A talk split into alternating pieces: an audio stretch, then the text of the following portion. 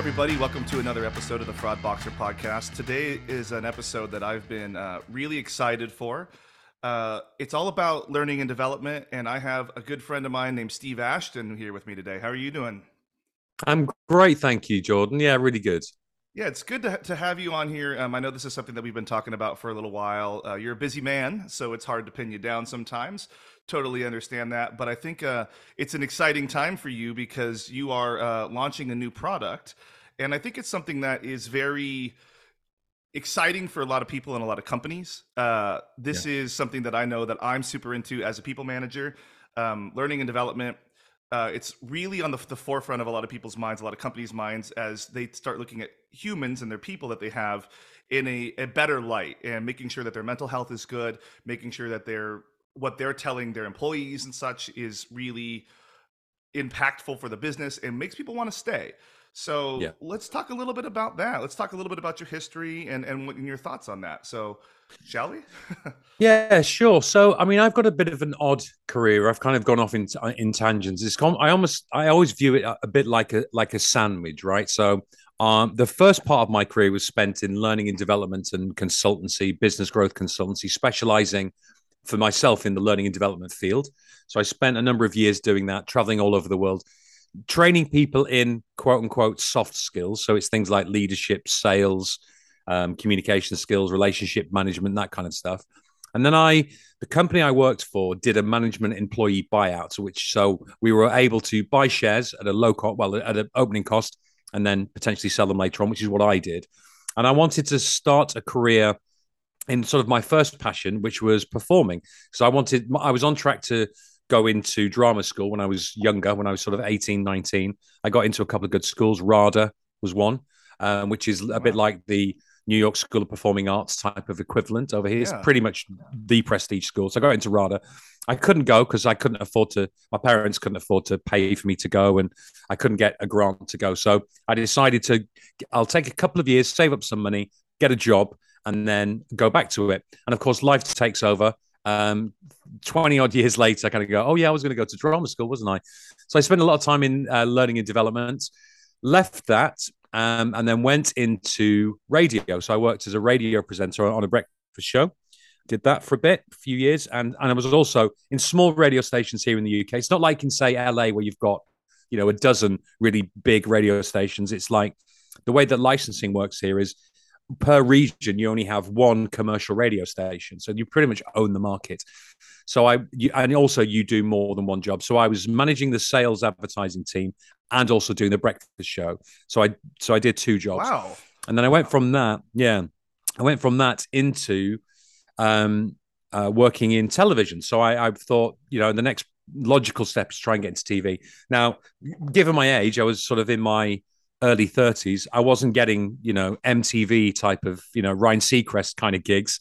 So I thought the easiest step to make as an introduction to that would be the world of shopping television, where in the early sort of 2000s, there were it just exploded here in the UK. Yeah. We'd always had QVC and our equivalent home shopping, but there were a ton of um, what they call reverse auction channels. So a product would come on and it'd say, "This product is, um, you know, five hundred pounds," and the more people who come in to buy it, the price goes down. It's complete nonsense. It's a complete bullshit scam. But um, sounds like, yeah, you'd basically you'd lower the price to wherever you got anyway. But so I worked on a shopping channel that started off selling the usual crap that everybody else sold, but then we specialized in jewelry. And I did really well at that. So then I became sales manager and then sales and marketing director, and then kind of de facto managing director for a couple of periods because we changed managing directors and I sort of stood in for like two or three months a couple of times. So, and we grew the company from seven million pounds turnover to 68 in three years. So we really exploded. We expanded into Japan, Germany, and the United States. So we set up a channel in Reno. So I came over for a couple of months helping them, those guys set up in, in Reno. I'm sorry. Which was a very interesting Reno experience. very, yeah, very interesting. Um, and then I left there to go and set up another channel. But then that was 2008. And the people who were supporting and, and backing the channel pulled out because it was 2008 and the money just went. So I scrapped around, thought, what shall I do? What can I do? So I started freelancing. And then I got a gig at American Express And I thought, you know what, this might be quite a nice safe gig for a year until until things pick up again. And then I've been there. I was there for 12 years. I literally left there um, about two weeks ago. And I've set up on my own, basically. Um, so I worked for Accertify, many of your listeners may know, and I was the chief learning officer. So I basically ran training um, across the organization. I ran training in uh, Mexico, Australia, uh, Japan, um, um, mainland Europe, all over mainland Europe, the UK, of course, uh, yeah, Mexico, and uh, the United States. So I'd go over to, I'd come over to LA, and I'd come over to um, Chicago a, a, lot, which is yeah. where we're based, and essentially run uh, soft skills development, you know, sales, relationship management, and then the last few years I specialized in something called executive presence, which is uh, and storytelling, which are two really I don't know if trendy is the right word, but but it, they're, two very popular subjects at the minute, executive presence, and I think in particular, given what we've just come out of, where you know most of us are, are used to now doing a lot more meetings and business and interactions over you know digitally, you know over Teams or Zoom or, or whatever platform, and and I think what's kind of missing a little bit is what as people come back together, um, is is sort of missing that that that kind of as I say the presence, you know, being be able to be authentic and connect with people authentically, and really tap into the hearts and minds of others. So as we're moving more back to quote unquote a normal kind of way of working where we're doing more business face to face, then there's a real need for it. So I'm specializing in those two areas. And I always say that, you know, people who are in my field come from one of three backgrounds. They either have been in learning development their whole career, and I know a lot of people who are like this. They say they're leadership, you know, experts, change management gurus and experts, but they've only ever really worked for themselves or only ever really worked in learning and development. They haven't got experience of running a business or, um, you know, and I, and I hear lots of, of training professionals go, oh, th- their stories are always, I had a client who, rather than I was in this position myself. So there's that. They're performers who can't get acting work. So they go into the corporate world teaching people how to uh, have more stage presence, how to have more uh, authenticity and, and, more charisma, or they're business people who bring that experience. And all three have value, um, and all three do great jobs. I do all three. So I've got business experience of running business, dealing with suppliers, uh, dealing, you know, being out buying um, well, it was jewelry. So buying gold and buying jewelry, working with suppliers, working with um, TV uh, networks to get our channel onto there. So I've got that sort of practical business experience. I'm a performer as well. So I spent years on st- doing musical theatre, uh, doing uh, stand up, the TV, the radio, and also podcasting, which is where we yeah. Uh, became familiar, as well as working at Accertify. Um, and um, and you know, thirty odd years on and off of learning and development. So I like to think that I offer something pretty unique that in terms of bringing all those three things together. Um, and I've been doing it for years, right? So uh, and I've trained people literally about you know over a thousand people in executive presence and storytelling all over the world. And I have to tell you, Jordan, th- those skills are equally applicable in in any walk of life and in any culture. You know, from you know, the folk, you know, the folks I work with in Japan to uh, the folks in India, and you know, you tweak it slightly because of cultural yeah. norms and the way that people do business, right? So, um, but those those skills essentially about about being authentic and connecting with people and being yourself um, really resonate. So that's what I'm doing at the moment. I've just started doing that the last few weeks. So I'm busily uh, trawling LinkedIn and sending unsolicited marketing uh, uh, sales uh, message D- DMs to people that I used to despise getting, but now get, I feel really guilty because I'm doing it myself. Yeah, but I mean, you have to, especially when you're starting your brand. And I think yeah. that what, what, you were talking about there, where there's like the, the three different types of of folks that do this work, it, it, that was really resonating with me. Like I've done a lot of workshops, obviously, yeah. throughout my entire career. Um, I did some of the Robert Fritz stuff, um, which is a consultant now over in Vermont uh, his managerial moment of truth, as well as a lot of his art stuff. I think that that he had a pretty cool tie-in with like how to get in touch with like your creative side and everything, and then how to apply that into your um, your professional life. Hmm. But um, one of the things I think that that for me personally that that I've tried to work on the last few years, probably last five or six years, um, is the Robert Greenleaf uh, situation or uh, the not situational leadership. I'm sorry, uh, servant leadership. Uh, yeah. Robert Greenleaf there, and he uh, basically the, the theory is there's five pillars, you know, and at the end it boils down to you're there to support your employees, and that's something that really has resonated with me. I have had a lot of different teams, a lot of diverse teams, um, which I'm super proud of, and not a lot of turnover in my teams. You know, obviously there's always going to be people that don't always agree with with what I how I run my team and, and those sorts of things, but the yeah. I think that that's that's served me pretty well. But I will say, as far as executive presence, that's something that my my first boss that I had at Ticketmaster um, was really like driving home for me.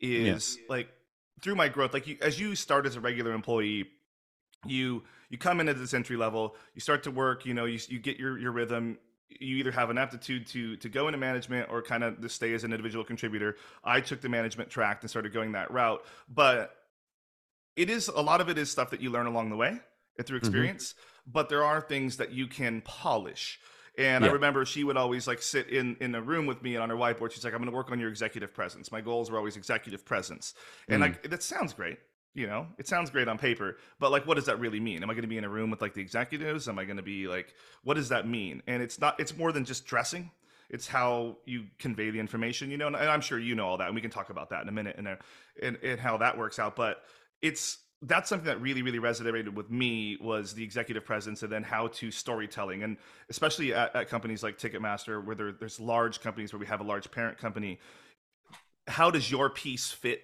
into the overall picture? And you need to tell that story. Like when a c level is looking at a slide deck like they don't want to see a whole bunch of words. Yeah. Like and now, now that, that i'm in a position where i'm starting to come into like the low level executive thing i agree.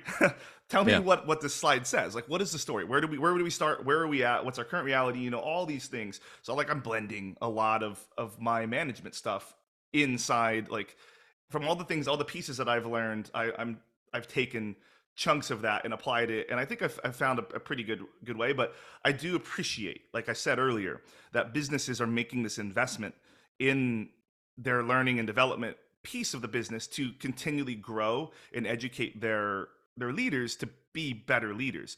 Now yeah. you know obviously like they there's they bring in different different groups you know you're walking on coals whatever you got to be doing you know? But i think that a lot of like the the the core of these these things is really good and like the networking and and like the getting people together where you can candidly speak in an environment about issues and is is so valuable to organizations. Yeah so it's interesting. One of the things, one, one of the, the very first day I started at American Express, my my uh, leader at the time said, "I want you to start thinking about the job you want in three years."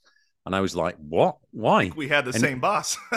yeah, right. So so I said, "Well, why is that?" He said, "Well, the, the philosophy and ethos at American Express is they like people to go across business units, learn the whole business.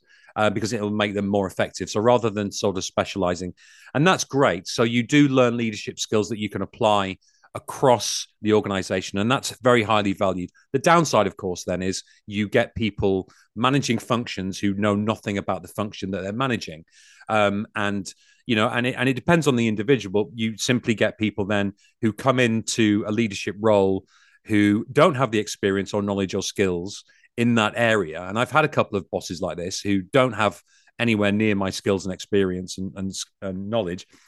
Uh, and they simply just they simply want to tick the box and get a at a boy from their boss. So it would, you know, so they don't apply some of the things. So the, the example, because I'm I come from a consultancy background and I've got the consultancy mindset, which is around inquiry, active inquiry, and action research. So it's someone says, I want some training, and I I ask why, and say, well, because this is this thing is happening. So I say, well, okay, so and you're assuming that training is the answer. Well, let's look at all the environmental factors and economic factors and everything else that go around it and determine sure, uh, training may be one aspect of that, but if there are tons of other environmental factors that are affecting the output, then training's not going to answer that. So I'm not, you know, my salespeople aren't selling enough. Give them sales training is the usual one. Okay, well we can do, but I assume, given that they're experienced salespeople, they've probably had 20 different sales trainings. So I'm either going to regurgitate the stuff they've already done or completely change their philosophy and, and the way they go about it. Now, systems and processes and maybe even technology needs to change if I'm going to do that. So let's do some more inquiry. And I've had bosses who've come in and gone, uh, they want, you know, someone was, uh, we want some training. And the boss has said, how many training do you want? They said, we want four training. And then that person said, Steve, can you do four training on this? And it's like, well, why are we doing training? You know, so it's, there's, there's a downside to that too, in terms of, um, it'll take three years to build up the, some level of skill and knowledge and experience. And then by the time that you've done that and you're actually doing the job effectively, you're off kind of thing. So, you know, there's kind of two sides to that coin, I guess. Yeah, that's uh really, really I love the inquiry part, like Mm. the why. Because I think like so much in in the modern like with Workday on, on back end systems, you come into an organization and you just get assigned a training course. Like, Yeah. here's a module, take it. And they have all of these things. Like I think especially during like through COVID and stuff, you know, a lot of a lot of like social and, and cultural things were happening. So a lot of a lot of trainings were being done, but they were just assigned and, and people weren't having those difficult conversations that they needed to have. Yeah. And I think that when you get in and you really explore the whys of things, like the the underlying issues of of what is really leading to this is is a big chunk that people miss out on. Yeah, and, and, and you know, put it. I was going to say, put it in in really simple terms. You looking at the sales thing. So, why aren't my salespeople making enough sales? Is the market down? Are there new? Are there competitors that are doing it better, cheaper, faster than we are? Um, uh, what's the marketing spend? Are we spending and putting our attention in the right places? What's our sales pipeline look like? What's the conversion rate from appointments to signed deal to whatever? How are we qualifying our leads? All of that type of stuff that goes beforehand, you know, wasn't being looked into and wasn't being researched. The assumption was we're doing everything that we did do and it worked in the past, therefore it should work now. So just give them some more training, kind of thing. That's you know, looking at that solution when it's when really, you know, training is probably the last thing that they possibly need. They just need to be taught to use the systems that that already are available correctly, making sure their pipeline and making sure Salesforce or whatever um, platform that they're using is populated correctly, and you know the marketing's you know on point. As the marketing change? What's the marketing message? What's the value proposition? Has that changed? Etc. Etc. You know. I always hate so much when like I either I join an organization or I talk to a new team or I change a process and they say, "Well, that's not how we do it. We've always done it like."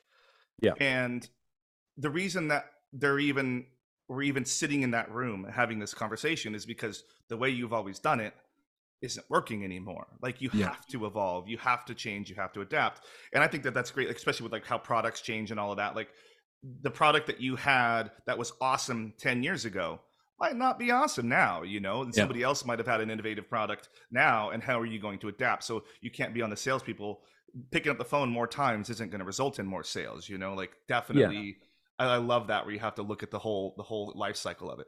So And you know, cert- I want to say Accertify um, was good at this because, you know, in the early days uh, in the fraud landscape, there were only maybe three, five players, right? And. Accertify was, the, yeah, Accertify used to be the sexy young thing on the on the on the block, and then obviously that changed because that's just the nature of business. And they were one of the things that they were great at was making everything bespoke, and that was what people were attracted to because Mhm. we we can do this, we'll change this, we'll change that. But of course, that takes an awful lot of time and investment from a developing from a developer's point of view, um, and programming and coding and support and all that sort of stuff. And that was very um, labor intensive. And that was fine when you've got 10 clients. Then when you've got 50, 100, 200, 1,000 clients, you can't do that. So you've Yep. got to adapt and change. And Accertify were good at spotting that. Um, as particularly with a lot of, um, particularly sort of, you know, people going through their second or third round of funding, they basically try to buy the market. You know, young, sexy players say, we can do everything that certified does. We'll use AI, we'll use machine learning, Yeah. and uh, we'll do it cheaper because we're not labor intensive. We've not got manual intervention and, and manual review and all that sort of stuff. We'll do it cheaper. So they won business, which enabled them then to get their next round of funding. But could they do what, what Accertify did better, stronger, faster? Probably not. Um, but uh, certainly on paper, it looked like they did. And, and again, because it's uh, you know a new sexy kid on the block, that people kind of go, oh, they you know their marketing is great, and they're basically trying to buy the market um, by offering low prices again, so they could get their level three or four funding or whatever. Yeah, and then Um, they go and- broke and disappear, and then you're stuck with Exactly, a fraud yeah. and you got to go back find Yeah. something else. Yeah, or they live. I mean, I don't know if you like if you if you saw the uh, comedy TV show Silicon Valley. Oh yeah, oh, yeah, It's, it's, that's a really great, a really great depiction, I think, of certainly in the fraud space. You know, of uh, that they make no money whatsoever, but there's lots and lots of interest and tons of people going, "Oh, your product is amazing. Let's give you money," and then it just gets spent very quickly. You know, so so it's it's an interesting thing, and I think for, you know leadership is in desperately important in those times, and being able to be flexible and to be uh, again, like you're saying, not you know if you always do what you've always done you'll always get what you've always got. So if you want to get a different result then change something you know the definition of madness being you keep doing the same thing expecting different results you know? Yeah and i'm always known as the guy that comes into companies like i i, I stick to the the philosophy like the first 90 days it's a, another book. I mean yeah. I've, I've read a lot of management books wow um that you you need to spend your first like 90 days observing the processes and, and, like the people getting to know your people getting to know the business getting to know the why of things because there are reasons why processes are done like mm. there there might be like even at my current company you know like how we do our fraud screening has to be done in a certain order because of how our backend systems run and, and the flow of how we, we process our payments and how we send out the orders. And then yeah. how it was at Ticketmaster was completely different than versus how it was at Fandango or even how it was at Gift. You know, like the new tech platforms have have different options that you can do versus old legacy platforms where like Ticketmaster, for example, is super old. But all the other yeah. ones that I've worked on have all been pretty new. So I spend a lot of time trying to get to know what what things are and why they are before I change. And I see so many times like managers, especially managers that have been managers for a really long time, uh, like yeah. like decades. They come into a business and they try to come in like Miley Cyrus, like a wrecking ball, just boom, rip it all out. Why are you guys doing it this way? We're going to do it like this, without understanding the underlying structure of the reason of that, and then it leads to frustration from the existing like team because yeah. they're not like they're not being heard when they're saying, "Well, we do it like this because." Like yeah. the manager's just not listening. They're like, I'm the boss. This is how I'm gonna do it, without mm. understanding. And then it creates this disruption in, in the, the, the, processes later, and often leads to failure. Like, yeah. I think that you, one of the things that that that I pride myself on, I, I'll, I'll never forget. Like, um, when I was crossing over into management, I was looking back on all of the things that I hated about previous managers to try and see if I could like not be that guy. And I remember like one like one of the, like a real epiphany moment for me was I was driving in a car on the 405 here in LA. Um, super busy, jam packed freeway for those that that don't know. Absolutely atrocious. And I was supposed to be at my job at 10 a.m. Uh, we try to offset times sometimes here at businesses to to hopefully offset traffic. Doesn't work. Uh, it's traffic all the time. So I'm driving in, and there was an accident, and it was resulting in me being super late. And this was before Waze. Um, this was probably like 2010, 11 and I'm stuck. And 10 o'clock is approaching, and my boss there was super pissed if you're late. Even though it didn't matter, like there was no mm-hmm. reason why I had to be there exactly at that time. But I remember I was like just pounding on my steering wheel, just angry, just hurting my hand because I was going to be late and I was going to have to deal with like the wrath. And I decided, like, if I was ever in a position where I had the power to decide when people start and the consequences of when they start and those sorts of things, if they don't require a hard start time, I'm not going to require them to do that. So, and I apply that philosophy, like not that exact philosophy. I mean, I do apply that as much as possible, but like that overall, like the underlying issue of that is if I don't need to be rigid about something, I'm not going to be rigid about something. Like yeah. I, I, I give people, I give people all of my people. I give them a goal. Like like it doesn't mean like a personal goal, but like like an objective for their individual task that I need them to do. Now that mm-hmm. whether it be like in fraud, like having the review rate at X or having the chargeback rate at X or responding to chargebacks in X amount of time. Those are like fraud examples. But how you get there is up to you, like for the most part. Uh, yeah. I might put you some rails that you try and go on, but for the most part, how you get there is is I give the autonomy to do that because uh, I don't want to be a micromanager. I hate being micromanaged, so I don't want to be a micromanager. But what I want is when my people are on their journey, they're on those mm-hmm. rails trying to get to that goal, is if they hit a bump or hit a snag, then they come to me and say, Hey, Jordan, this is in our way. Can you move it? And that's what I want. I want to be the the, the blocker right. remover, you know. And I, yeah. I, I of course like try to be as hands off as I can, but while guiding the people, and and that works for a lot of my folks, like a lot of them. Uh, there mm-hmm. are people that that it doesn't work. You know, there's there's folks that just can't live in that type of environment, and that's nothing wrong with that. Some people really like to have a lot of directions. They need to come in and be told every day exactly what to do, and they have to go and do that. And and there's nothing wrong with that. And and those people typically will work themselves out of the organization on their own um, if they don't like my style leadership. I've only had a few people ever really quit on me, and I would say most of them it's more economic based mm-hmm. than necessarily right. based on on my style, you know. But I I do support my people. I let my people grow. Like all of my people, you can find them all on LinkedIn that used to work for me. You can ask them that, you know. But I think that as as I go through this journey to be a people leader, as I get more into it, I'm like ten years in on it now.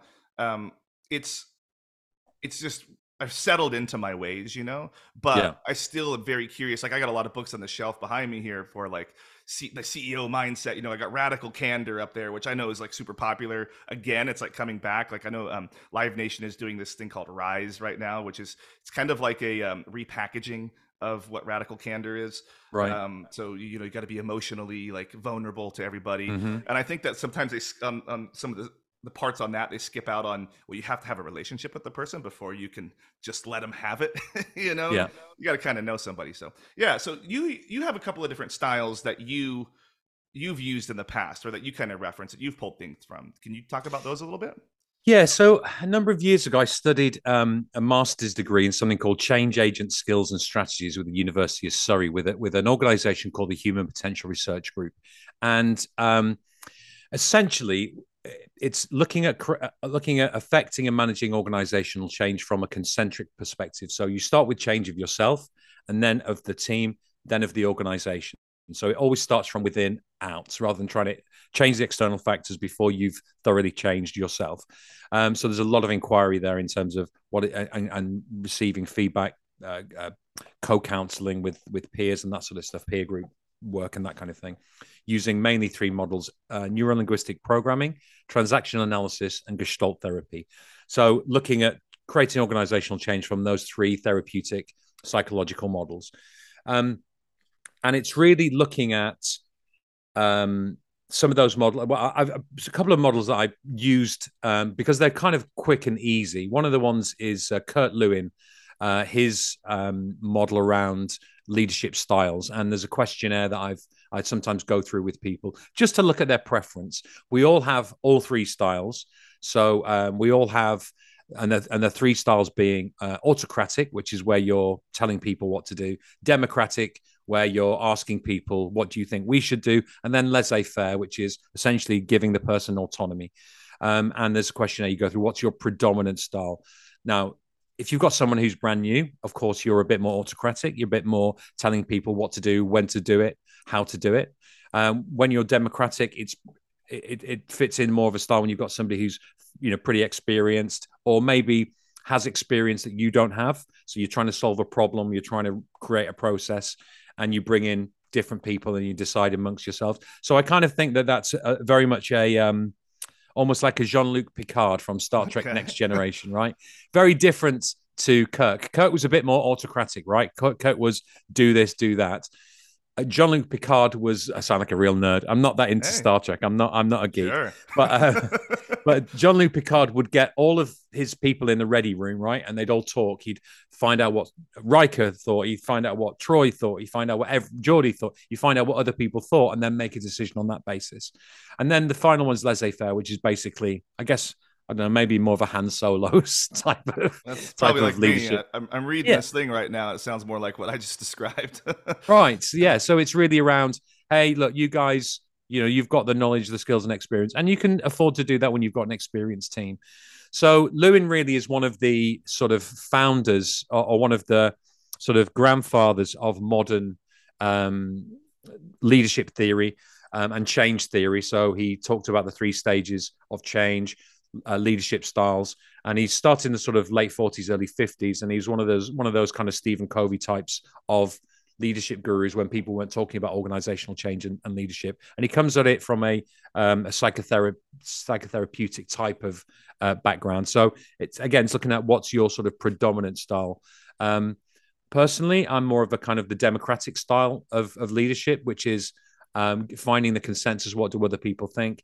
Bringing in um, uh, other expertise from external sources, maybe people who don't necessarily aren't necessarily directly involved in the decision, but who might have a perspective, getting a consensus, finding out some different options, and then finally making the decision myself. And I certainly employed that when I was running the TV channel. Um, because people, you know, pe- people had opinions, and it, you know, it's it's because it was about jewelry, right? So I'd ask people. Oh, yeah. One example would be I I had a I had samples of a hundred different pairs of sunglasses, and I needed to choose ten to put on the channel and sell them.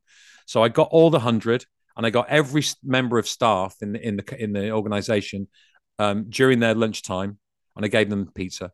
But every single member of staff to come into the room and choose 10 and then i basically chose the most popular 10 put those on the air and we sold them so a very trite kind of example, but I'd often bring in my management team if we had certain you know decisions to make, and I'd find out their consensus. And again, ultimately, I'd make that decision of what we were going to do, and it might be none of the suggestions that came out. I might just go with my own uh, instinct and my own gut feel uh, for right and wrong. Sometimes I was right, and sometimes I was wrong. Um, so Is that's kind of my predominant style is there ever like a, a, hybrid between like for example when when i make like major decisions like i change the software that we're going to use at a company um, i tend to do a more democratic approach to it i'm like what do you mm-hmm. guys think what would you guys want to do like you're going to have to live with this every day so what are your opinions um, bring in like finance teams because they're going to have to see how the reporting works and those sorts of of decisions uh, I make in a more democratic fashion. But mm. I would say like the the day to day I run into more laissez faire yeah. That sounds so bad. well, no, I think it's appropriate. Again, if you've got an experienced team, you don't need to be micromanaging people. You don't need to be on top of them. Um, uh, if it's, you know, if it's BAU, then certainly a laissez-faire approach certainly works. And I think for me, when I'm, it's almost like, um, how high are the stakes? If it's my ass in the sling, I'm more autocratic. Yeah, it makes you sense. Know, and I've been and I've been in that position whereby you know, we we floated on the Singapore Stock Exchange, and we had um, and we were massive. We were twelve times oversubscribed. We raised a ton of money so we could set up in other territories, and uh, which meant came with a lot of pressure. So I was sales and marketing director, and when it came down to why aren't we making more sales, it was it was my ass, you know, in the firing line. So I was a lot more autocratic. So I would be a lot more. Um, you know, I'd have the channel on when in every waking moment, which is about 20 hours a day. And on, in my days off, my time off, the evenings when I was, I'd come home from work at eight o'clock at night, having been there from seven in the morning, and I'd come home and I'd have the channel on. I'd be watching. Why are you selling it? Why? And I'd have the channel on one screen, and I'd have my laptop with what it, what things sold from before, and I'd say no, and I'd phone up the gallery. I was awful. I'd phone up the gallery and say, you do not sell that piece of jewelry for any lower than that the thing that's coming up next because this is the lowest it sold this is the highest it sold. You do not change you know and i was i became quite unpopular at certain points because you know at the end of the day it was i would i would be fired. And i and i had to stand in front of a board literal board members and say why sales were down and explain myself and tell the people what you know tell the board what i was going to do and these were, you know, for some and some people on the board were from investment firms because we'd listed and you know we'd raised a ton of money and everything else. So, you know, it was it was really high pressure. So it depends on the stakes. So if the stakes are high, I'm going leaning more towards autocratic. If the stakes are lower, um, it, I'm more democratic. And when the stakes are low, very low, it's BAU. I'm absolutely laissez-faire. Look, you decide, you make the decision, you get on with it. You're you've got the experience. Yeah, I love that um, that you can go between those. Like I think that that's super important because like when I was originally like looking at this when I was preparing this, I was like, dang, I'm gonna have to like pick myself to like exist and like thrive in this one category, and it, it's very freeing to me mentally. I'm just saying like me personally to know mm. that like I can I can dance in in this one, but then I can you know I can step into these other ones when I need yeah. to and it is a predominant style. It's not. It's not like you are always. If you say you're, you know, if you come out with the questionnaire, I am laissez faire. It's not, and I and I can send this to you, and you can send, you know, you can include this if you like. I'll find the Absolutely. questionnaire that people can can look at.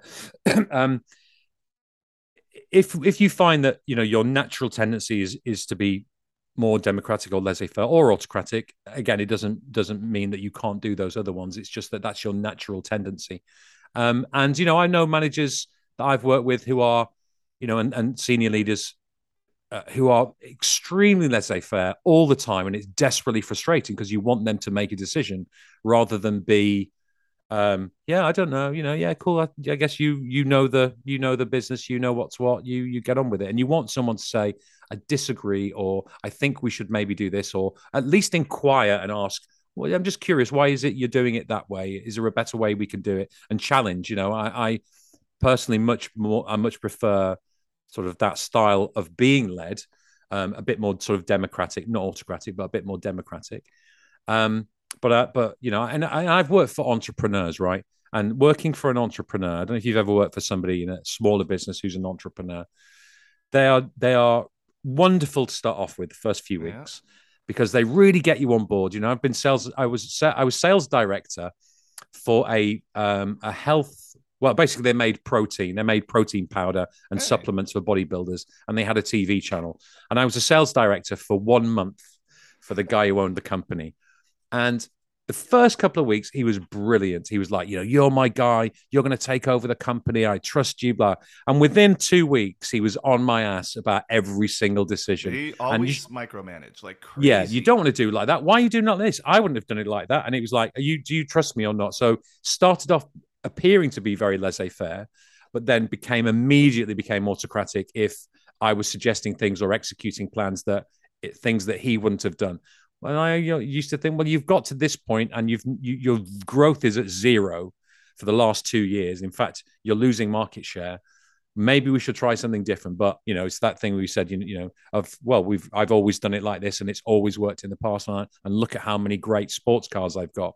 Yeah, you know, and- well, that might be a clue in there in terms of how much money you're t- taking out of the business because you've got like Lamborghinis and Ferraris and Porsches, and you know you've got like six luxury high-end supercars that might be something in that. You know why why growth has is uh, has leveled out and is actually you know we're uh, receding. So you know I've worked for people like that, and they again start off appearing to be one way, but are very much a different way. And, and being able to tra- uh, traverse those different styles again, depending on the situation, I think is I think is important. And again, being one style all the time, I guess there's a comfort in that because you always know how to deal with someone who's always autocratic or always laissez faire. But it's desperately frustrating. There's downsides to each of these styles. Again, being a democratic, you know, there's downsides to the democratic side of things when stakes are high. We haven't got time to sit around and get everyone's opinion, make a freaking decision. Yeah. And similar with, you know, the downside, obviously, of an autocratic. And none of these have got any value judgment in them. It's not bad to be one or the other. Um, but being being an, an autocrat is really needed when sometimes when you know the stakes are high. You know, uh, and I'm you know a very trite example would be you want a fireman, a firefighter to be autocratic. you know what I mean? excellent example, right? You know what I mean? When he's busting yeah. through your door, you oh. want a coach on a football team. You know, when you're in, oh, I'll use a baseball analogy. When it's the bottom of the ninth, right? you don't want to sit around. Hey guys, what should we do? You know, you yeah, want someone to pitcher in, yeah, yeah, exactly, to grab the game and the team by the you know what's and sort of go, no, this is what we're doing. I'm putting this person in, and we're going to go for whatever. Those are excellent examples. Yeah, the, the, the, football one that was good. That was that was a good change up there. You know, because football's different than my football. well, I was using your. I was going to use your football. You know, Bill Belichick, I imagine, is not very um, uh, democratic. Yeah, that's unless a... it's with Tom Brady. Then he, I guess, he was. Yeah, because then Tom Brady kind of ran that team too. You know, I like when they'd yell on the sideline. Yeah. Um. So one of the things that that I'm I've been seeing, and I took a, a leadership class a couple years ago uh, for a few days, like a seminar thing. It was put on by my company at the time. Um, is this new style of um, of like I guess we can call it empathy. So it used to be mm. the old days was you know check your baggage at the door. You're here to work. Like just don't worry about anything. Your personal life doesn't matter. And I think during COVID more than ever is the work life and and your home life and like your emotional life is, is what i'm getting to is blended. So i think that especially with like the mental health awareness that the world's going through i think that there's a lot more focus on making sure that people's minds are right both at work and away from work. And i think mm. that businesses are, are way more in touch with with the emotional side of of having people in there. So one of the things was like they would always say is like it there no longer is check your your your emotions at the door. It's yeah, people are bringing them, they're wearing them on their sleeves, and you need to figure out how to not just like work around it, but work with it. You know, like. Mm. have the empathy to like to to have conversations with people if they're willing to have them, of course, but like bring bring the emotional side in into a business. Do you have you seen any of that? Have you have you worked with any of those sorts of things at all? Yeah, I mean, from the, the the consultancy company I first worked for when I was 20, so that's going back 31 years now. I know it's unbelievable to to look at my youthful face. Um, but 31 years, the company I worked for was was really ahead of its time. Um, it was branded cult like at the time because okay. it sort of came. The, the company came out of um, long before my time from the est movement that that personal development break you down build you up type of um, movement of the early 1970s right from out of california. And it was very kind of psychological. It was very um, you know explore the inner your inner feelings the person go beyond your limitations. And it and they used to do like week long seminars break you down build you up type of stuff right?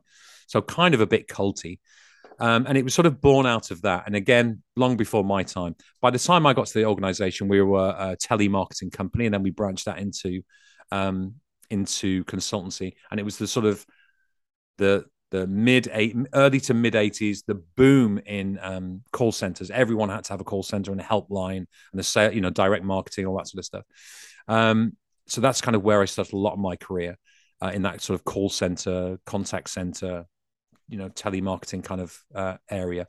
And again that's a very people based business and it's all about um, making sure that the i always say the human being is as valuable as the human doing. So you're not just employing someone who's coming in to perform a task you're, you're, you're employing a human being and they have value. So they contribute to the organization. They don't just turn up and hang up their soul um, on the peg with their coat. You know, they don't put their heart in the locker along with their lunch.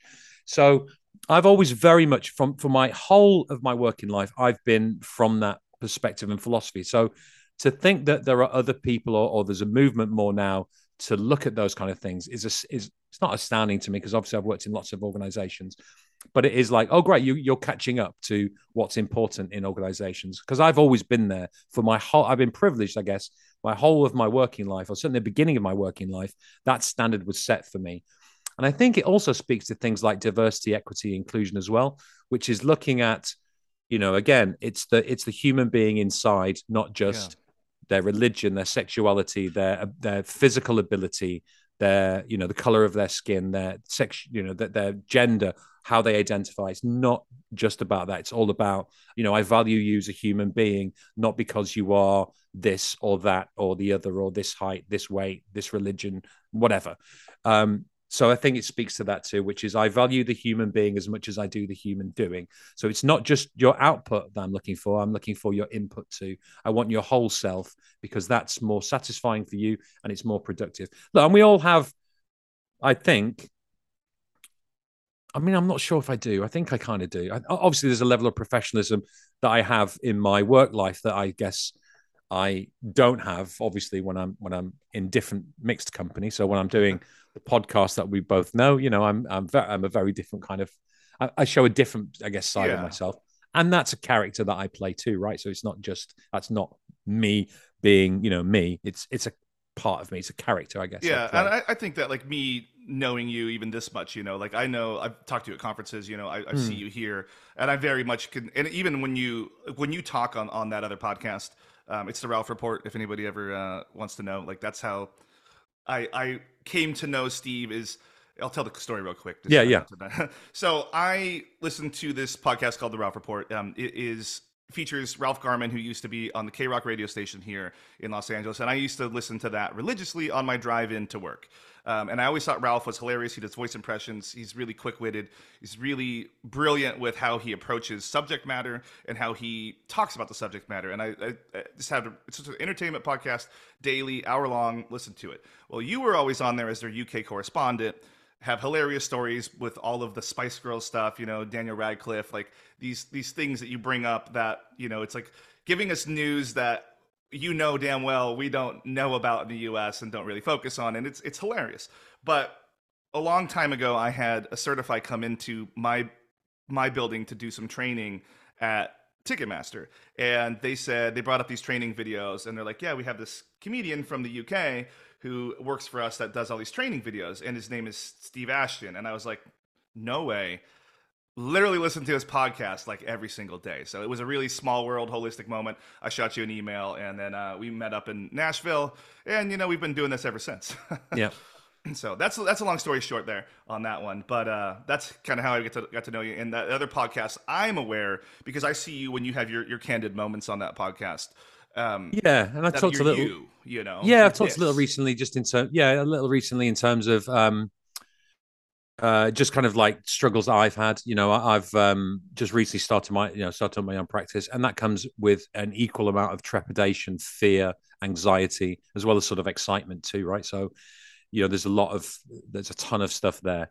Um, and I was, you know, I, I I struggle. I was struggling a little bit, you know, of of feeling, uh, you know, anxiety around it. So I talked about a little bit about that on yeah. the podcast. And I thought so that again, was really brilliant. Like to be like it's hard to be vulnerable, and I think it comes back to like that same thing where like we were just talking about like having that emotional brought into the, the world and and that, that podcast has a pretty big audience mm, and yeah. i was it was really comforting because i've had mental health struggles with anxiety um I've had especially when I was in the Bay Area, like I I had to stop myself and say, mm. there's something wrong with me right now, and I yeah. need to fix it.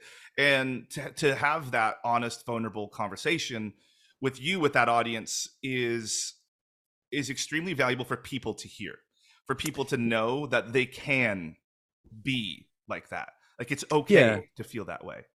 And you know, uh, Jordan, I think again, going back to sort of you know being in business, I think one of the well, from my experience, at least anyway, certainly at Accertify, the last few years, I talk, I do a lot of, um, I've done a lot of work around things like, so I did a, I did a session uh, that was great. We did it first of all on a, another podcast I did for a while with with my friend Carrie, which is a personal professional development podcast.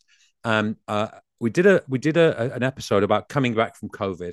We did a few exercises on that. It was one looking at what have we won what what do, what have we gained from that? So a lot of people gained a lot of from lockdowns and everything else, which is I've really learned to take things into perspective, decided what's what's important in my life. I've reconnected more closely with my partner, with my kids, with my friends because I've kind of you know felt lonely and I've not had anyone around. So that's been some of the things we've gained.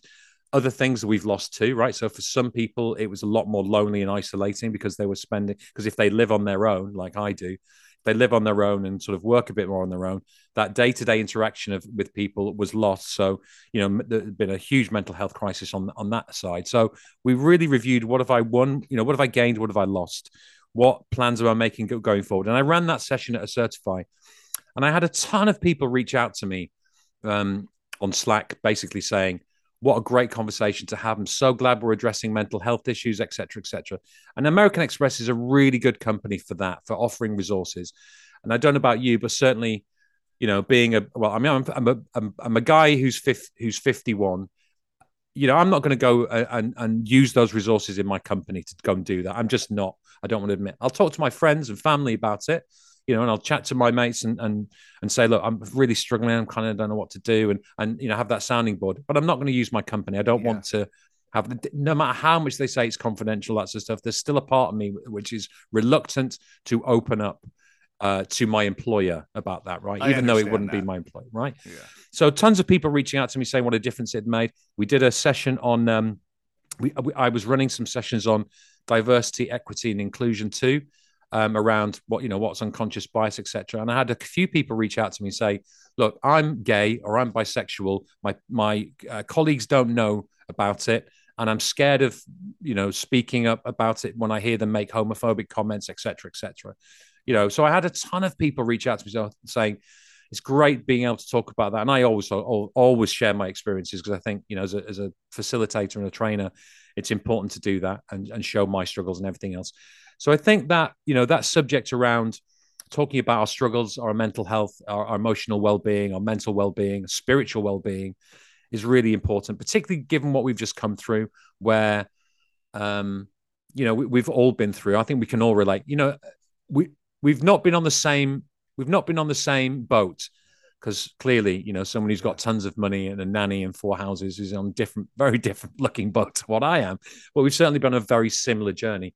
And talking about that kind of stuff is critical. Now, the, the, the risk in a way is if you're somebody who's trying to talk to a leader or a colleague who hasn't got that technology or equipment or knowledge or skills or experience in being able to deal with that, it can have a really bad effect. So if I'm somebody going to my boss and saying, look, I can I can talk about this stuff. And if I get an expression we use in the UK, mugged off, if they don't really respond to it, I kind of go, yeah, well, you know, you can go and speak to that person about that, go and speak to HR about it or whatever. Then that can have a really bad effect. So I do think leaders these days need to have that input, knowledge, um, and be given some input of how to deal with, how to sensitively and authentically deal with other people's um, challenges, then I think that's absolutely critical. You know, it speaks to emotional intelligence, you know, that skill. And again, that's a subject that in the learning world and learning development world and leadership training and all of that stuff is becoming more and more interesting. And um, so, so, and I, I'm, I teach people a bit about. I've been on a few courses around emotional intelligence. I'm not an expert, but I kind of the way I try to break it down is into sort of four quadrants. If you look pure um, if you look at the pure side of emotional intelligence there are five elements to it i try to keep it to four just to make it really simple so it's really around self-awareness understanding what are my drivers what are my triggers how am i feeling right now so it's having that awareness of of understanding yourself understanding your thoughts understanding that your thoughts aren't necessarily reality so when you're thinking about oh this thing terrible things happening because you know we tend to think the worst. You know, very few of us go, "Oh my God, what happens if it all goes right?" You know, none, not many people think that. We always think, "What happens if it goes wrong?" We always kind of fear the worst, typically, yes, right? Because it prepares us, right? yeah. Um. So it's looking at what uh, do I know myself? Do I know my flaws? Do I know my strengths? What is real? Um, I am not a, a horrible, awful, evil human being. You know, being able to have that. I am equally not the world's, you know, God's gift to this thing, but it's having an understanding. I am a sublime creature of light. I am also a total asshole. And those two things are equally true, right? So I can be that. I also can be that. So it's having an understanding of us and a self awareness of the things that drive us and our failures and our mistakes and our victories and treating those two things equally. So that's self awareness. The second part of it is self regulation. So being able to notice all of that stuff. So when I'm triggered, if someone pisses me off, if someone cuts me up on the 405, or if if I go to the supermarket and I see someone parking in a disabled bay who is clearly not disabled, or someone parking in the parent and child space when they clearly don't have children and it's a Saturday afternoon, that I don't, you know, smash in their windscreen. Oh, I'm super guilty of um, getting involved in situations that I shouldn't. And Me too. That that this right here is definitely right now. I feel like you're speaking right to me, even though you're literally yeah. speaking right to me. But this, yeah. this is this is this is hitting home right now. yeah. So it's being able to self-regulate to go. I am triggered by this thing, I, and I and I refuse to let it put me into an to unproductive or destructive behavior or whatever it may be you know, this thing happened today, reach for whatever medication, legal or non legal, I should be doing, right? So that's one thing. Or being, I'm, you know, I've just smashed a plate. Now I'm going to be pissed off all day. Or this thing's happened. And now, you know, it's ruined the whole weekend or whatever it might be, right? So he's going, no, this happened. It's fine. It's not the end of the world. Um, so he's being able to self regulate. So that's about me, right? So that's the first thing. So that's uh, working out and sorry, inwards and outwards. The second part is working outwards and inwards. It's understanding other people. So the next part of it is understanding of others. So understanding other people's motivations. That person is not an evil person because they did this. That person is going through some troubling times, doesn't have the equipment, doesn't have the mental capacity or the intelligence or skills to deal with that situation. That's why they're acting out. So it's understanding and appreciating and viewing other people's behavior as simply that, as simply behavior, not that they're an evil person. So it's understanding other people. Then the fourth stage of it is then helping that person regulate their own behavior. So it's the first stage is understanding me and then being able to regulate me, understanding other people and help other people regulate themselves. So that's the sort of the four elements that I teach people. And there's a and again I can send you some links to this, but there's there's a number of different exercises you can do to find out where your strengths are. Now, I'm very strong in three of those. The thing I'm not so great at is self-regulation. I can't keep my mouth shut. Well, you know, it's and I think that I think that may be similar to you, Jordan, which is one one of the, one of the reasons we get on. I can't keep it shut. Yeah. Now I'm getting better at it as I get older, but I'm even you know, both you and I are fairly uh, active on social media. Oh, yeah. So if I see something dumb that someone's put in, I find it very difficult not to engage. And oftentimes, I'm getting better at this. I'll type something out, I'll yeah. post it, and then 30 seconds later, I'll go, "What's the point?" I'll go back and delete it because uh, it's like, "What's I'm the point?" i am not going to change that person's mind, particularly about. Yeah. You know, here in the UK, and, and I know things are, are somewhat screwy where you are. Here bit. in the UK, politically, it's just a, it's a dog's breakfast. It's absolute shit show. Um, so I find it really difficult not to engage on Twitter, for example, when I see things put out that I disagree with. I had know, to leave I Twitter. With, I had to. I had to self-regulate yeah, I mean, and leave. I mean, things like you know food insecurity. So I grew up as a as a kid with food insecurity. Um, you know, uh, at certain periods, so I know what that's like. So the fact that you know f- there are more food banks in the UK than you know there's more need for people to get free food than during the war etc etc just absolutely drives me insane. So i find it difficult to not engage. So i always come out less strong on the self-regulation. I can't sometimes keep it together not to say or do stuff. So and i think you know in part it means i think what and i see the plus side in that in that it means i'll fight for other people too. It means i will um I will fight injustice on behalf of other people. So I like to see that there's a there's a little bit of a good part to that, even if it gets me in trouble. Yeah, I, I, that's whenever I do get involved, I uh, it's always I tend to stick up for the little guy, you know. Yeah. But the uh, the big guy never understands, and they just retort to their normal bullshit yeah. that they always try to say and talking points and those sorts of things. But if you're interested in motion intelligence, and I find it I find it really interesting, uh, a really interesting skill, and it's really around you know, or EQ, emotional qu- uh, quotient. Um, the basic principle is that we have an IQ, which is an intelligence quotient, which is our ability to retain and regurgitate and, and do process thinking and all of that. Emotional intelligence is really around is really around how capable and uh, yeah, how capable we are of understanding and managing emotions in ourselves and others.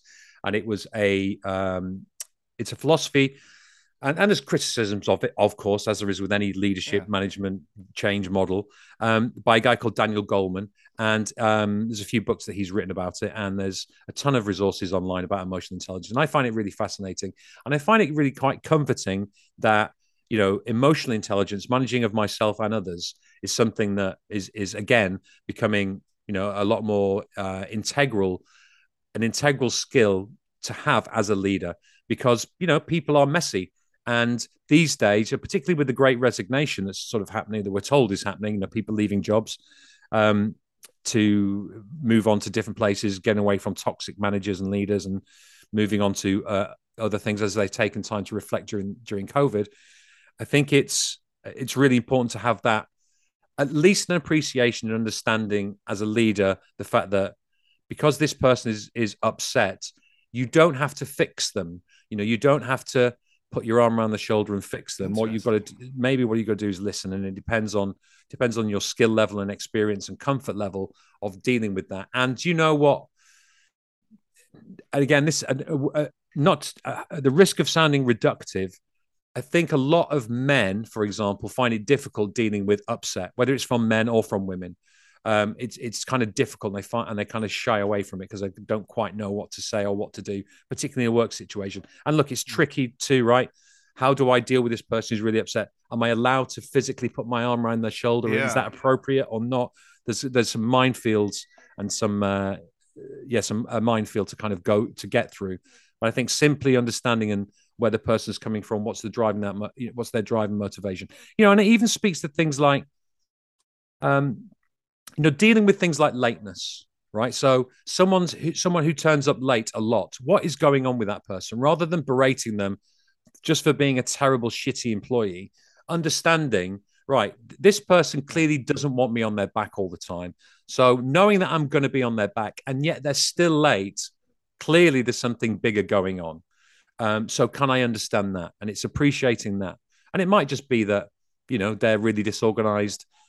You know, they don't care about the job. Well, maybe have that conversation with them in terms of saying, look, I just don't get that you want to be here. So, you know, why don't you, you know, either knuckle down and get on with it or leave. That's you have got options, and I'm not saying you should do one or the other, but you've got options. So it's it does it's not simply about sitting down and having endless heart to hearts with people. It's understanding, and appreciate, be able to take a step back and look at the wider context in terms of people's behavior, coming at it from an emotional point of view. Yeah, I think um, one of the things that always freaks people out about me a little bit is when I have staff come into my office and I try to everybody says they get the open door policy, you know, but I will listen and learn. Like I will sit there and listen and people cry. I always have Kleenex and stuff in my office. But mm. I think it, it surprises people sometimes when they're like, well, it surprises other people. It surprises HR usually when I allow my staff to openly talk about them applying or thinking about leaving. Mm. And because mm. I want to know why but I also don't want them to be scared to, to have those conversations. You know, I want to know what, well, what are you thinking about? Usually it's, it's, it's monetary. Usually it's money motivated. Um, but I will, like, let's say they want to apply for like an internal position, like somewhere else, you know, like the AP team or something like that. Like I will help them, mm-hmm. um, like get to where that they want to go because my job still as a people leader, even even if it's not on my team, is help these people grow, like grow yeah. in their professional lives and their personal lives, feel comfortable coming to me with with everything that they have. You know, I have a lot of I know a lot of personal things about a lot of my staff, you know, and they trust that that information with me, you know, and I think that it's it's exactly right, you know, like if someone is coming in late all the time, well why, you know? Well, it's because they're trying to get their cousin to school, you know, because they he got taken from his family somewhere over here and now he's with you and you're trying to make sure that he has a good life you know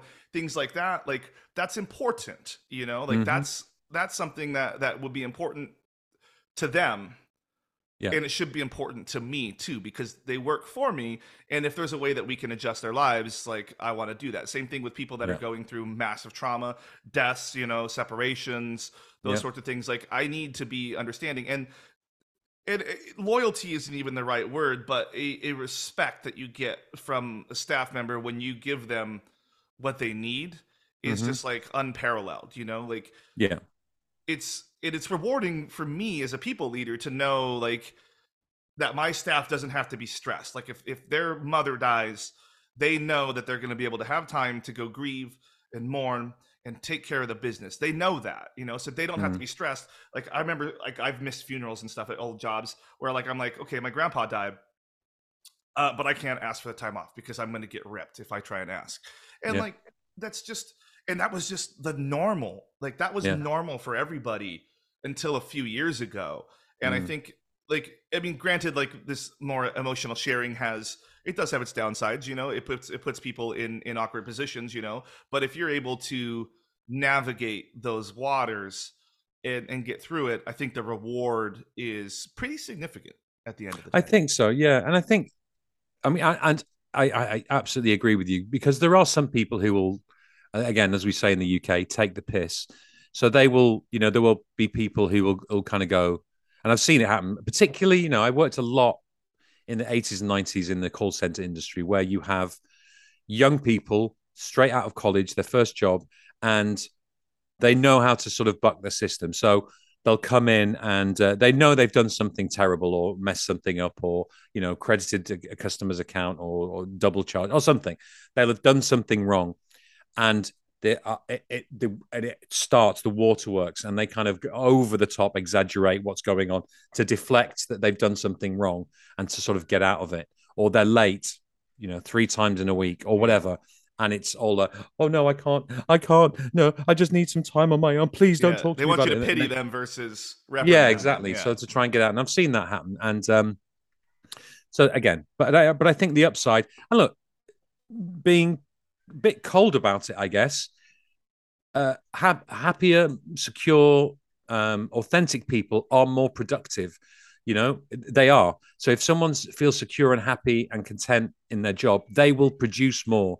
The ROI on that employee will be higher. So there is an economic, you know, business benefit to it. They'll stay longer. Um, they will have less sick days. So from a just purely sort of dollars and cents perspective, it works as well as it's the right thing to do. You know, from a human to human perspective. So it's a win-win. You know, treating people with respect and uh, you know with and coming at working with them from an authentic p- point of view understanding where their motivations are letting them know that you know this happened no one's going to die because you press the wrong button or whatever yeah. you know uh, getting people to have perspective on things and, and correcting unproductive behavior you know if people are uh, you know, an hour late back from their lunch, or they're taking far too many, you know, c- cigarette breaks, or whatever it might be. Correcting that behavior, of course, um, but understanding the underlying causes of that. And I think understanding emotional intelligence is good. And uh, as I say, I'll I'll um, send you on along some links if you want to include that, so people Absolutely. can do an inventory themselves and see where they come out in terms of their strengths as well. So um, as we wrap up here, uh, this has been an excellent episode. I think this this content is really valuable to a lot of these listeners. Uh, mm-hmm. I'm super excited that we were able to get this and and and do this. Um, I was listening to you on the other podcast this morning, and I understand that you might be coming to LA uh, mm-hmm. to be doing a seminar. Uh, do you want to talk about that at all? That'd be great. Yeah. So um, I so one of the things I so one, again the thing that I my specialty is in executive presence, which is around um, being able to authentically connect with people's hearts and minds in order to create uh, a productive outcome for both parties. So that is from the perspective of um, in group situations when you're presenting, you're trying to engage people, you're trying to influence people, you're trying to get people to come along with you. When you're trying to sell an idea, it's applicable if you're in a sales role it's applicable if you're in an account management role, and it's very applicable if you're an SME who perhaps lacks that confidence in communicating.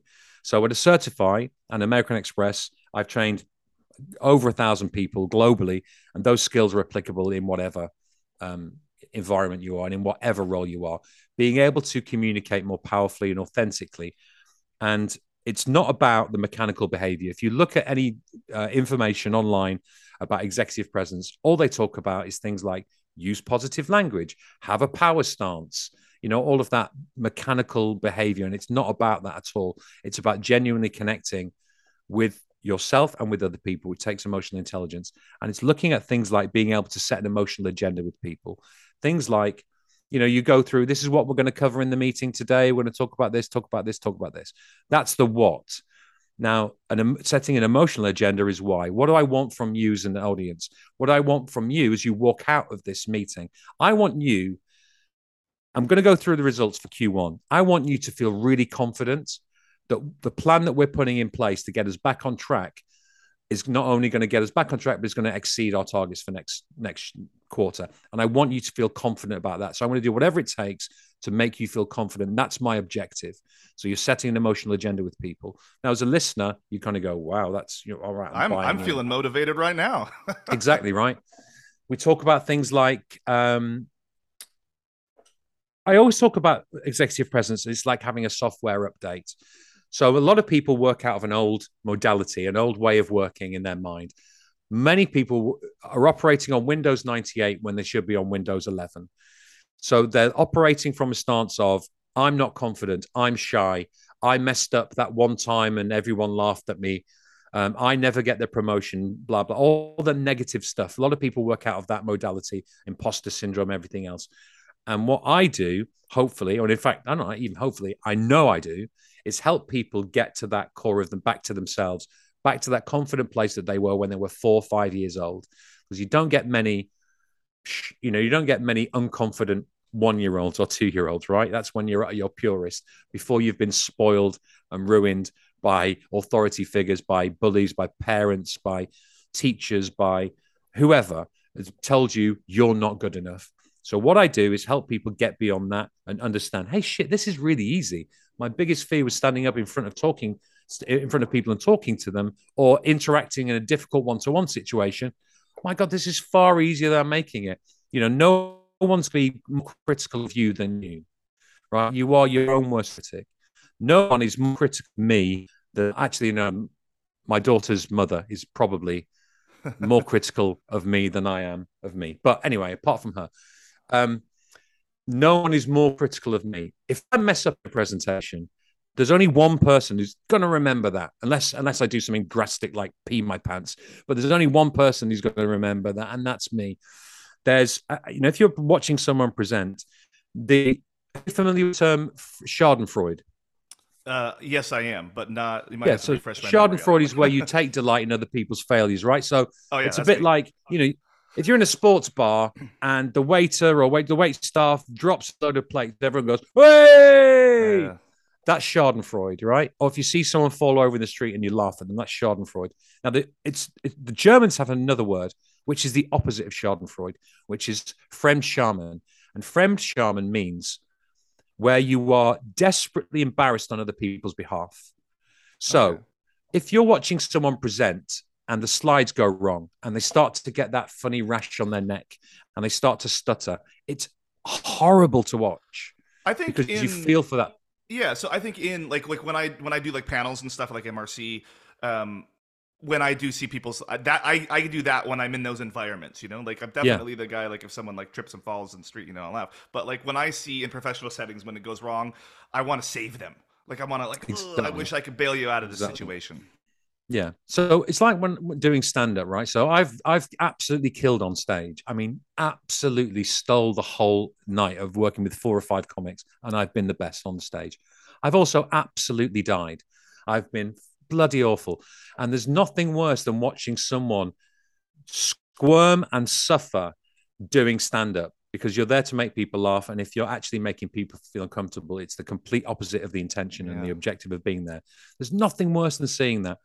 So you have a lot of agency as someone presenting, someone standing up and trying to have presence in people. You have a lot of agency, and a lot of people don't know that because it's horrible to watch when you've not got agency. And so when you've not when you when you do mess up, the slides go wrong, you start to get all panicky and stutter and splutter and everything else. It's horrible to watch, and we don't want to see that. So we want you to do well, but most people view it in an adversarial way. You know, the whole the old adage of imagine everyone naked. You know, to get over your nerves. Well, no, don't don't do that. I, that's the worst thing you could possibly do. Be yourself, be in the moment, and be present. So I teach people about that. I teach people how to have uh, engaging one-to-one conversations, how to lead a conversation using a technique called the conversation cycle. Teach people all the different kinds of questions to use. Excuse me. So, like for example, when people are presenting, they'll go slide, slide, any questions, slide, slide, any questions, slide, slide. Now it's the Q and A section. Well, I don't do that. I, I try and teach people to be on the front foot rather than saying any questions at all or yeah. Okay, good. I'll move. I don't like to do that usually. no, exactly. So it's asking pointed questions. Now, in order to look like, in order to be in control, and if I know I've got that troll in the room who who always waits to the end to ask me that question to try and make themselves seem smart and go, that's all very well, but have you thought about the implications of X, Y, Z? And you go, oh, shit, I hadn't. So uh, what I do is go, you know that's coming. You know that person, the troll in the corner who wants to appear smart, is going to ask you, try and trip you up. Well, head him off at the pass. So go right, first slide or whatever the controversial slide may be. Go great. All right, I'm going to pause there. John, now you're someone who's got a very keen eye for what sometimes can go wrong. Give me your feedback. That's so funny because I literally when I do like my my month end slideshows, yeah, I always would call on specific people I'm like, any questions, so and so, because I always know that they're going to have questions. You know, yeah. they're always they're always going to say something. So just that's so funny that you say that because I jump yeah. right ahead of it too. and you make them the hero, but you make them the hero as well, Jordan. So it's like John. And the really important thing is you give a bit of information. John, you're always really good at spotting what might go wrong. Tell me your feedback. That's an excellent tip. I'm gonna I'm gonna and John may go that. I'm not sure. You know, and again, it's ra- rather than, and again, rather than saying any questions, saying what questions do you have at this point? It's a totally different, uh, you know, it's a totally different um, vibe.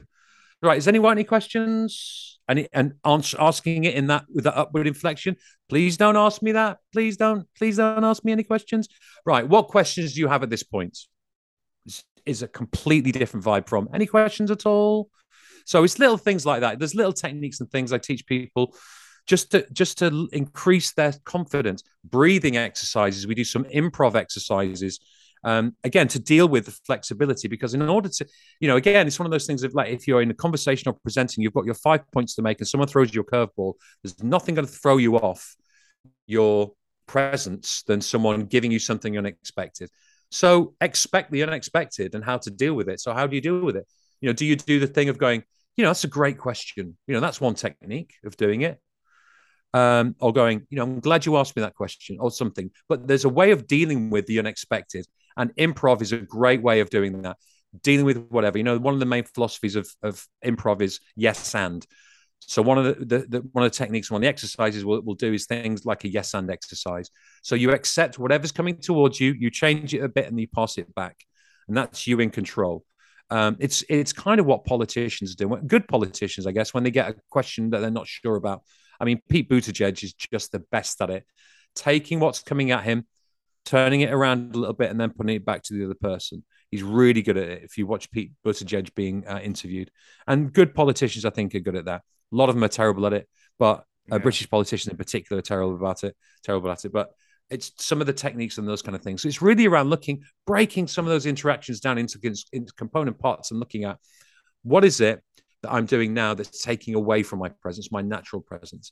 You know, what is it that's um, taking away from how I am normally. You know, I always I don't believe there's a such thing as a shy person or as an unconfident person. Oh, I'm a shy person. Bullshit. People aren't born shy. You learn that behavior. So let's look at the circumstances in which require you to be more confident. That's when you lack it. You know, I always say confidence is like insurance. It's the thing you need the most when you have it the least. Right. So and it's not about faking it till you make it. It's being able, being comfortable with being uncomfortable. So being able to deal with what mm. comes at you from a perspective of kind of going, oh, that's interesting. You know, that's a great question. I hadn't thought about that. Being honest and vulnerable. So it's all of that type of stuff, being flexible in your communication, being able to adapt style depending on who you're talking to, setting context, being on the front foot, being in control. So that's a really long answer to your question. But we're doing a one day seminar somewhere in Burbank because uh, we'll do a live show of our podcast in the evening at the Flappers Comedy Club, uh, late fall, so sort of end of October, beginning of November, yes. hopefully, um, on a Saturday. So it'll be sort of nine till four, nine till five. Um, yeah, so it'll be an open course. Um, it's going to be a, a discounted rate from what I would normally charge for a corporate client. So I think it'll be about 400 bucks because got to do venue hire and and yeah. LA is quite expensive a venue yes, hire for lunch and all of that. Yeah. So, so, yeah, so that'll be them. I'll make sure that um, when you get that all firmed up, that I share that uh, extensively with uh, the podcast no, audience here, because uh, I think that you know I think this is going to resonate with a lot of people, and that and do you know gonna... where I've had the most? Yeah, sorry, John, to interrupt. No, where I've had the most success with this program is with with sort of technical SME. So we have at a certify, we had a lot of, as you can imagine, um, developers, uh, t- uh, technical SMEs, um, support, you know, technical support. And they kind of got the most out of it because it was kind of going, oh, well, well, this is really easy. I can, you know, when I'm called upon to do a, you know, an update on a project or a, a piece of work with clients or internally, and I go to pieces or I get someone else to do it. Actually, I'm going to start doing these things because this is actually a lot easier than I'm making it.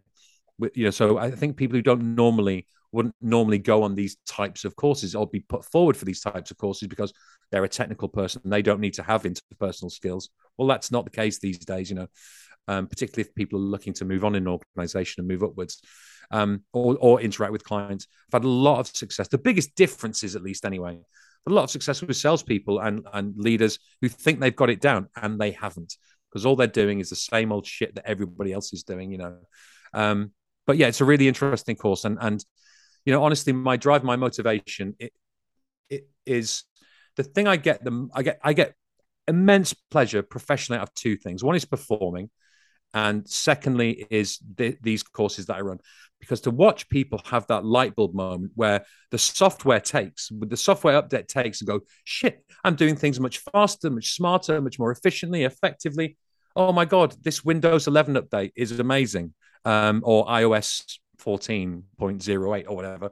Uh, is amazing. Things just flow so much easier where I've been operating out of a very old way of working it's a lot easier than I've been making it on myself. So uh, I get an immense amount of satisfaction, an immense amount of of of person, yeah, personal satisfaction from seeing that light bulb moment and the light come on in people's eyes and go, holy shit, I messed up in my communications class at college that I took for a semester and called the teacher mom instead of ma'am and uh, maybe peed myself in the you know at recess when I was seven and everyone laughed at me or you know the the girl who I fell in love with when I was eight told me I stank and uh, I had cooties or whatever, and I had this major public embarrassment.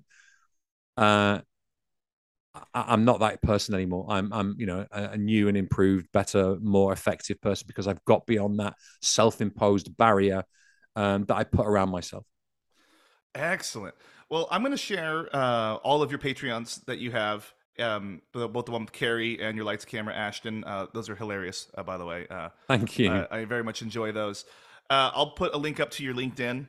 Uh, Thank and you. That way, people, if like if anybody that's listening to this podcast feels that their organization might have some value out of out of having Steve come on site and do some seminars, like feel free to reach out to him. I'm sure that, that he would be open to to having those things. He's got courses that he's designed that um, would probably fit very well in almost everybody's and every company's uh, actual learning and development curriculum that they might existingly have. So, and I think storytelling too. If I can talk briefly about storytelling, Absolutely. you know, if you look at, again, if you look at any, um, if you look at any course, and, and this includes the LinkedIn Learning stuff, which I, some of it it's okay, some of it's just dreadful.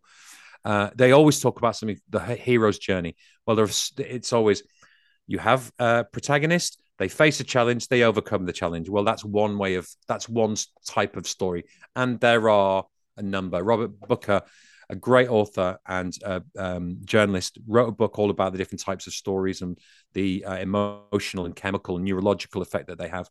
And he said there are basically sort of seven types of stories. You know, if you think of, I don't know if you are into Better Call Saul. Uh, I did the first season. I haven't done the later seasons. Oh, okay. Yeah. So Better Call Saul, Breaking Bad, The Sopranos, any really good TV from the last 10 years is not about a hero's journey. Tony Soprano is not a hero. Walter White, not a hero. Saul Goodman, not a hero. They don't go on a hero's journey. And yet they're the most compelling and interesting TV we've had yeah. probably ever. Yeah, I'm, I'm big into Breaking Bad. I was uh, I was yeah. all about that one. Walter White is not a hero. He starts off maybe you, you empathize with him, but he's a mass he's a murderer, he's a mass criminal. But and his his journey is not a hero's journey in the slightest. Neither's Jesse's. So you know it, it's not just about the hero's journey. There are so many other ways of telling a story, and I talk a lot about things like the neurological, biological, psychological effects of stories, why they're important, the fact that they engage people. Um, it's a great way of uh, creating rapport and getting buy-in for an idea, using data to tell a story, etc. Um, and I talk about the techniques again. Again, I come from that performance background, so how to tell stories um, when you're selling. You know, a lot of people, uh, salespeople, use um, stories when they're trying to say, "Oh, interesting you say that. I had a customer who did that. They said the same thing. And then they took our solution and now they're finding this result. Well, that's one way of telling a story. But just being able to interact with people and engage them um, because you're telling a compelling story from a personal point of view. You're applying some techniques, absolutely. But uh, using storytelling in business, again, is a really important part of how we do business these days. And I teach people how to do that because, look, I've been a podcaster for years uh, a TV presenter, um, a radio presenter, stand up comedian, and a facilitator and a leader. So I've got all the experience you probably could need, other than being a journalist and, and a writer, right? But I write 20 minutes of comedy every week. So yeah, I've got some experience. I've been doing that for the last five years. So, yeah. Yeah, well, it's been an absolute pleasure having you on this. I knew this was going to be a fantastic episode. Uh, your your knowledge on these these subjects, which are very important to people, like is just second to none. So I'm really really happy that you were able to give me the time to come on and talk about this. It it means a lot to me personally. Uh, I'm really excited. Oh, mate, anytime, absolutely anytime, my friend. Uh, you know, I'm a big fan of yours, and I love you dearly. And um, yeah, anytime. Hey, thank you once again, uh, everybody. I'm going to put all the links down there. Uh, please, please, please uh, reach out to Steve and uh, ha- have all the questions for him. Watch his Patreons; they're hilarious. Uh, just what what a, what a great episode. Thank you very much again. You're very welcome. You're doing a great job with this too. You've really taken to it very naturally. You've got a very natural, conversational, facilitative style. So I think you're doing a great job. Thank you so much. All right, everybody. Till next time.